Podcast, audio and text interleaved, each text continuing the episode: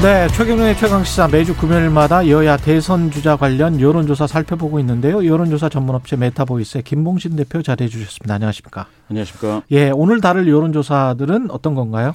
예, 두 개인데요. 첫째는 이제 전국 지표조사 MBS입니다. 엠브레인 퍼블릭, 캐스테리서치, 코리아리서치, 한국리서치 등 4개 여론조사 기관이 17일부터 4일간 1,000명, 전국 성인 남녀 1,000명을 대상으로 전화면접 조사 방식으로 이루어졌고요. 오차 범위는 95% 신뢰수준에서 플러스 마이너스 3.1%포인트, 응답률은 26.5%입니다. 그리고 또 하나는 JTBC 글로벌 리서치 조사인데요. JTBC가 한국리서치 글로벌 리서치에 의뢰해 지난 1월 16일부터 이틀간 전국 만 18세 이상 남녀 1,020명을 상대로 휴대전화 안심번호 무작위 추출 방식으로 이루어졌습니다. 오차 범위는 95% 신뢰 수준에서 역시 플러스 마이너스 3.1%포인트, 응답률은 16.9%이고요. 예. 자세한 사항은 중앙선거여론조사심의위원회 홈페이지를 참조하시면 되겠습니다. 예. 전국지표조사 17, 18, 19일 조사를 해서 어제 발표된 여론조사 여야 주자들 이재명, 윤석열 붙었군요. 완전히 붙었습니다. 예. 1%포인트 격차니까 사실상 같은 지지율이다 이렇게 보셔도 될 정도고요. 그렇죠. 예. 이재명 후보 3%포인트 하락했고 윤석열 후보는 5%포인트 상승했습니다. 예. 추세를 보시는 게 중요한데 윤석열은 그 전주에서 28이었는데 33으로 됐었고 이재명은 36, 37이었는데 34로 됐다. 추세가 굉장히 중요한 것 같습니다. 예, 그렇습니다. 이 원인은 뭐라고 보세요?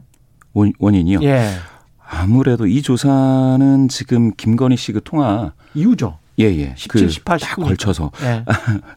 그 바로 직후에 이제 조사가 됐는데 김건희 씨 통화 내용에 대해서 약간 좀 최악일 것이다라는 그런 생각들을 많이 하셨을 수도 있겠습니다. 그렇죠. 그러다 보니까 이제 기저 효과가 발생해서 실제 통화 내용이 오히려 김건희 씨에 대한 호감, 뭐 평범하다 내지는 별 영향 없다. 예, 이런 정도는 이야기할 수 있지라는 평가도 다수 나타난 것 같고요. 예. 그러다 보니까 지금 이렇게 회복세가 있지 않았는가. 회복세가 특히 어느 지역, 어느 세대에서 많이 일어났나요? 윤석열 후보 5주 만에 이제 30% 선을 상향 돌파하면서 충청권에서 17%포인트, 부울경에서 9%포인트, 그리고 이제 중도 성향자에서 9%포인트. 이렇게 좀 뭐라고 그럴까요? 약간 좀, 확장력을 좀 발휘하고 있는 그렇게 좀 보이고 있습니다. 연령대별로 봐도 연령대. 2030에서 꽤 상승했군요. 맞습니다. 2030에서 각각 이제 7%포인트 상승했는데요.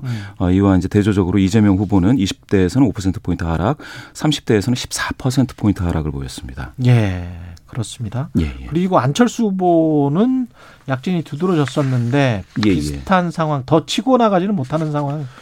같습니다. 2%포인트 하락에서 12%포인트인데요. 뭐 어쨌든 이제 10%대 초반에 안착하기는 했습니다.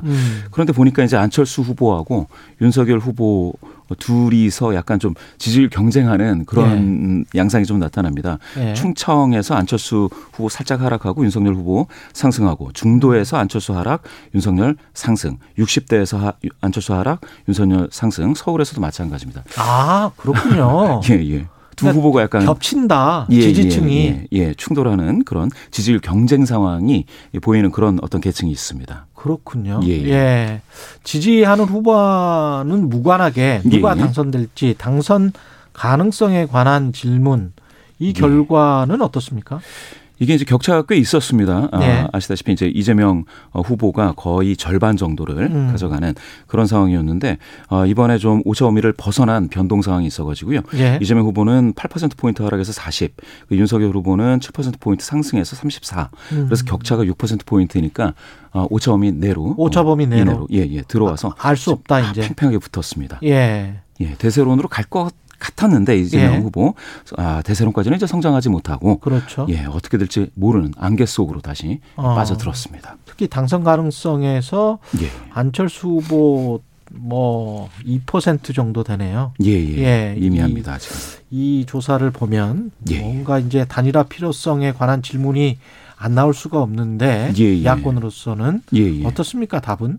단일화가 필요하다, 또 필요하지 않다가 이제 46%, 42%니까 4%포인트 격차로 대등합니다. 그런데 좀 이제 세부적으로 보게 되면 진보 중에서는 필요가 28, 불필요가 60.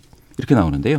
보수에서는 필요하다가 67이니까 보수 성향자 3분의 2가 네, 필요하다라고 응답을 했습니다. 예. 중도에서는 팽팽하게 역시 전체 평균하고 비슷하게 나왔고요. 연령별로 보면 어떻습니까? 연령별로 재미있는 거는 역시 이제 40대에서는 필요하지 않다가 많았는데요. 다른 연령대에서 20대가 오히려 필요 불필요가 41%로 완전히 갔고요. 30대에서 필요하다는 응답이 52% 이제 절반 약간 넘게 예. 그렇게 나왔습니다. 예. 30대가 약간 좀 같은 청년으로서 그렇죠. 다들 이대남 하는데 예. 약간 소외감 느끼는 그런 상황인 것 같은 느낌도 있고요. 30이라고 묶어서 이야기를 하지만 20대와 30대를 또 묶어서 이야기해서는 안 될 것 같고요. 예, 예. 그리고 남자와 여자가 좀 다르게 지금 나오고 있습니다. 예, 맞습니다. 예, 젊은 층에서도. 예. 단일화 후보 선호도는 윤석열, 안철수 후보 중에서 지금 누가 더 높은 건가요? 단일화 후보 선호도는 역시 전체로 예. 따지면은 이 조사에서는 윤석열 34 그리고 안철수 40 나왔으니까 예예 6%포인트 격차 5차범위에 살짝 걸쳤는데 오히려 안철수로 예. 단일화하는 게 낫다. 예 그런 내용이 있지만요. 사실은 근데 단일화 필요하다라는 응답자 중에서 절반은 52%가 윤석열 후보를 선택을 했습니다. 그렇죠. 예, 안철수는 37%고요. 아까 보수가 단일화가 필요하다는 게 67%였기 때문에. 예, 예, 맞습니다. 정확히 보셨고요.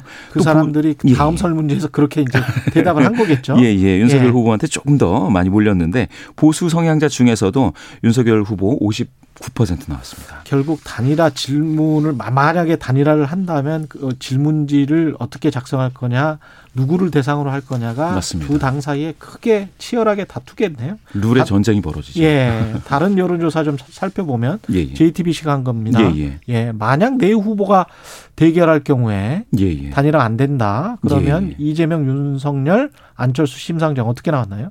이재명 34.6, 윤석열 32.9, 안철수가 14, 심상정 3.4인데요.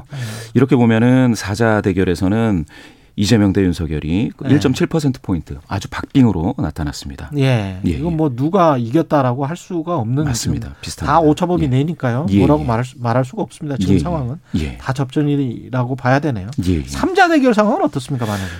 이게 이제 야권 단일화를 가정했기 때문에 이제 3자 대결이라는 게 이제 이루어진 건데요. 그렇죠. 워딩에는 문구에는 누가 단일화했다 이렇게 구체적으로 설명하지 않은 상태에서 물어봤더니 이재명과 이제 윤석열에서는 비슷합니다. 37.5, 37.2 나왔으니까 거의 격차가 없죠. 예. 심상정은 6.2로 약간 좀 좋아지고요. 예. 근데 이재명 안철수 붙이면은 이재명 안철수가 이재명이 약간 더 5차범위 내에서 좀 높게 34.2 그리고 안철수 31.6 이런 정도로 나와서 사실상 3자 대결에서도 단일화 후 3자 대결에서도 큰 차이는 없습니다. 이번 선거 재밌네요. 예. 어떻게 될지 모르겠습니다. 예. 지금 상황으로서는 아무런 말도 아무런 애언도 할 수가 없는 그런 상황입니다. 오늘 말씀 감사하고요. 지금까지 메타보이스 김봉신 대표였습니다. 고맙습니다. 예, 감사합니다. 예. 오늘 언박싱 퀴즈 정답은 기생충입니다. 예, 정답 보내주신 분들 중 추첨 통해서 따뜻한 커피 쿠폰 보내드리겠습니다. 감사드리고요. KBS 1라디오 최경영의 최강시사 1부는 여기까지입니다. 잠시 후에 김종인 전 국민의힘 총괄선거위원장 나옵니다.